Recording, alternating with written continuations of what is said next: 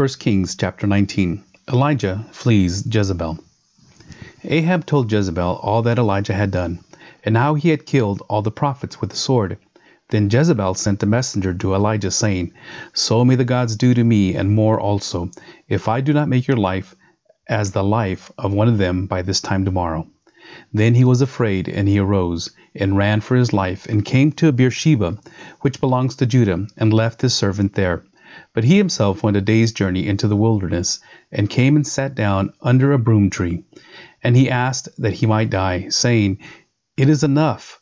Now, O Lord, take away my life, for I am no better than my fathers. And he lay down and slept under a broom tree. And behold, an angel touched him, and said to him, Arise and eat. And he looked, and behold, there was at his head a cake bread on hot stones, and a jar of water. And he ate and drank, and lay down again.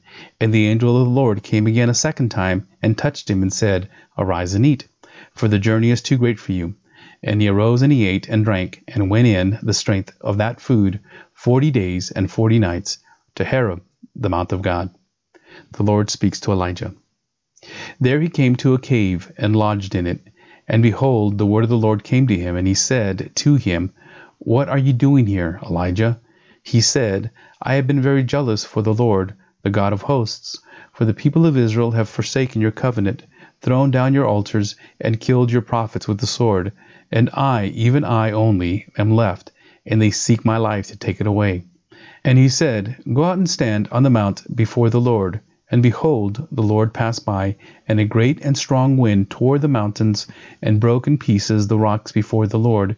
But the Lord was not in the wind. And after the wind, an earthquake but the Lord was not in the earthquake. And after the earthquake, a fire, but the Lord was not in the fire. And after the fire, the sound of a low whisper. And when Elijah heard it, he wrapped his face in his cloak, and went out and stood at the entrance of the cave. And behold, there came a voice to him, and said, What are you doing here, Elijah? And he said, I have been very jealous for the Lord, the God of hosts, for the people of Israel have forsaken your covenant, throw down your altars, and killed your prophets with the sword, and I, even I only, am left, and they seek my life to take it away.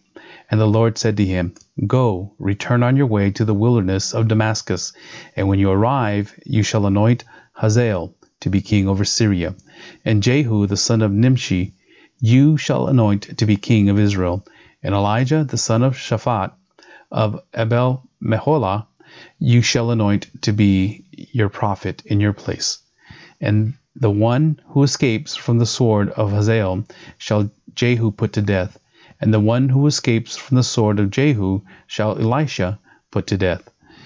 Yet I will leave seven thousand in Israel, all the knees that have not bowed to Baal, and every mouth that has not kissed him. The call of Elisha. So he departed from there and found Elisha, son of Shaphat, who was plowing with twelve yoke of oxen in front of him, and he was with the twelfth. Elijah passed by him and cast his cloak upon him, and he left the oxen and ran after Elijah, and said, Let me kiss my father and my mother, and then I will follow you. And he said to him, Go back again, for what have I done to you?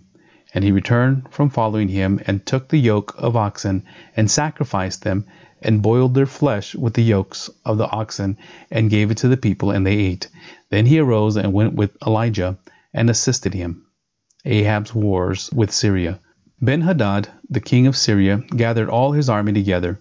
Thirty two kings were with him, and horses and chariots. And he went up and closed in on Samaria and fought against it. And he sent messengers into the city to Ahab king of Israel and said to him, Thus says Ben Hadad, Your silver and your gold are mine. Your best wives and children are mine. And the king of Israel answered, As you say, my lord, O king, I am yours and all that I have. The messengers came again and said, Thus says Benhadad, I sent to you, saying, Deliver to me your silver and your gold, your wives and your children. Nevertheless, I will send my servants to you tomorrow about this time, and they shall search your house and the houses of your servants, and lay hands on whatever pleases you, and take it away. Then the king of Israel called all the elders of the land, and said, Mark now and see how this man is seeking trouble. For he sent to me, for my wives and my children, and for my silver and my gold. And I did not refuse him. And all the elders and all the people said to him, Do not listen or consent.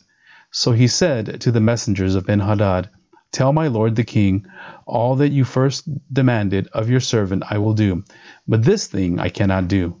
And the messengers departed and brought him word again. Benhadad sent to him and said, The gods do so to me more also if the dust of Samaria shall suffice for handfuls for the people who follow me. And the king of Israel answered, Tell him, let not him who straps on his armor boast himself as he who takes it off. When Benhadad heard this message, as he was drinking with the kings in the booths, he said to his men, Take your positions. And they took their positions against the city. Ahab defeats Benhadad. Now behold, a prophet came near to Ahab, king of Israel, and said, Thus says the Lord, You have seen all this great multitude? Behold, I will give it into your hand this day, and you shall know that I am the Lord. And Ahab said, By whom? He said, Thus says the Lord, By the servants of the governors of the district. Then he said, Who shall begin the battle? He answered, You. Then he mustered the servants of the governors of the districts, and they were 232. And after them he mustered all the people of Israel, 7,000. And they went out at noon, while Benhadad was drinking himself drunk in the booths, he and the 32 kings who helped him. The servants of the governors of the district went out first, and Benhadad sent out scouts. And they reported to him, Men are coming out from Samaria. And he said, If they have come out for peace, take them alive or if they have come out for war, take them alive. So these went out of the city, the servants of the governors of the district, and the army that followed them. And each struck down his man. The Syrians fled, and Israel pursued them. But Benhadad, king of Syria, escaped on a horse with horsemen. And the king of Israel went out and struck the horses and chariots, and struck the Syrians with a great blow. Then the prophet came near to the king of Israel and said to him, Come, strengthen yourself and consider well what we have to do. For in the spring the king of Syria will come up against you. And the servants of the king of Syria said to him, Their gods are gods of the hills, and so they were stronger than we. But let us fight against them in the plain, and surely we shall be stronger than they. And do this remove the kings, each from his post, and put commanders in their places, and muster an army like the army that you have lost, horse for horse, and chariot for chariot. Then we will fight against them in the plain, and surely we shall be stronger than they. And he listened to their voices and did so. Ahab defeats Benhadad again. In the spring, Benhadad mustered the Syrians and went up to Aphek to fight against Israel. And the people of Israel were mustered and were provisioned and went against them. The people of Israel encamped before them like two little flocks of goats. And, but the Syrians filled the country. And a man of God came near and said to the king of Israel, Thus says the Lord, because the Syrians have said, The Lord is a God of the hills, but he is not a God of the valleys. Therefore I will give all this great multitude into your hand, and ye shall know that I am the Lord. And they encamped opposite of one another seven days. Then on the seventh day the battle was joined, and the people of Israel struck down the Syrians, a hundred thousand foot soldiers in one day and the rest fled into the city of Aphek. And the wall fell down upon them, twenty seven thousand men who were left. Benhadad also fled, and entered an inner chamber in the city.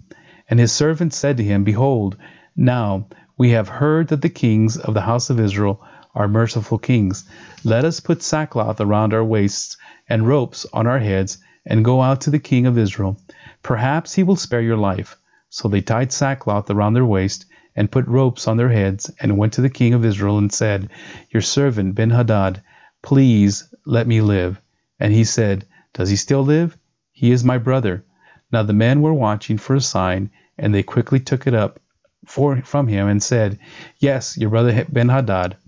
Then he said, Go and bring him. Then Benhadad came out to him, and he caused him to come up into the chariot. And Benhadad said to him, The cities that my father took from your father I will restore, and you may establish bazaars for yourself in Damascus, as my father did in Samaria. And Ahab said, I will let you go on these terms. So he made a covenant with him and let him go. A prophet condemns Ben Hadad's release. And a certain man of the sons of the prophets said to his fellow, at the command of the Lord, Strike me, please. But the man refused to strike him. Then he said to him, Because you have not obeyed the voice of the Lord, behold, as soon as you have gone from me, a lion shall strike you down. And as soon as he had departed from him, a lion met him and struck him down. Then he found another man and said, Strike me, please. And the man struck him, struck him, and wounded him. So the prophet departed and waited for the king by the way, disguising himself with a bandage over his eye. And as the king passed, he cried to the king and said, Your servant went out into the midst of the battle, and behold, a soldier turned and brought a man to me, and said, Guard this man. If by any means he is missing, your life shall be for his life, or else you shall pay a talent of silver. And as your servant was busy here and there, he was gone. The king of Israel said to him, So shall your judgment be. You yourself have decided. Then he hurried to take the bandage away from his eyes. And the king of Israel recognized him as one of the prophets. And he said to him, Thus says the Lord, because you have let go out of your hand the man whom I have devoted to destruction, therefore your life shall be for his life, and your people for his people. And the king of Israel went to his house, vexed and sullen, and came to Samaria.